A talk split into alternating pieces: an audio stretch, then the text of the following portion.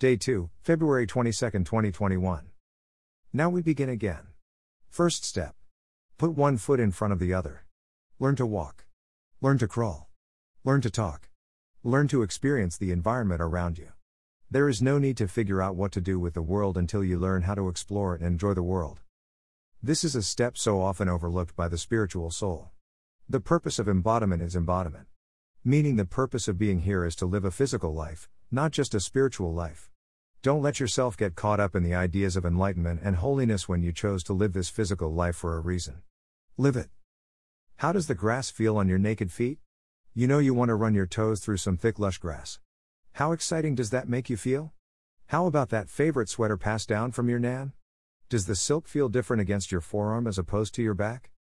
Listen to the voices of men around you and hear the different tones. Listen to the voices of the trees as they make their presence known. Listen to the rabbit as it emerges from its hill.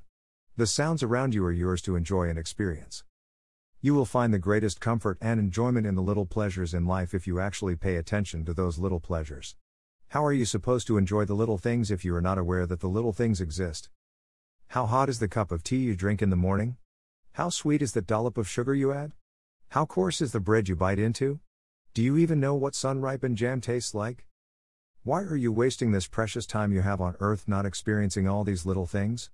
All these sights and sounds and tastes and touches that you have the opportunity to expose yourself to. Do you stop and smell every flower you walk past? Do you know the smell of a stew as it simmers on the stove? Do you anticipate the fragrance of the incense at the altar of your God? Don't be ashamed of your humanness. You are human. Let yourself live this human life. A spiritual life on earth is built off of the human experience. Don't find yourself neglecting the human aspect. Let yourself be immersed in the world of the senses. Let yourself experience what life on earth is and why you chose this experience. Because, let us make this clear, you chose this experience. You chose to come here to this earth. There were other planets, other solar systems, other dimensional realities that could have been chosen, but you chose to come here. To this time. Right now. Why?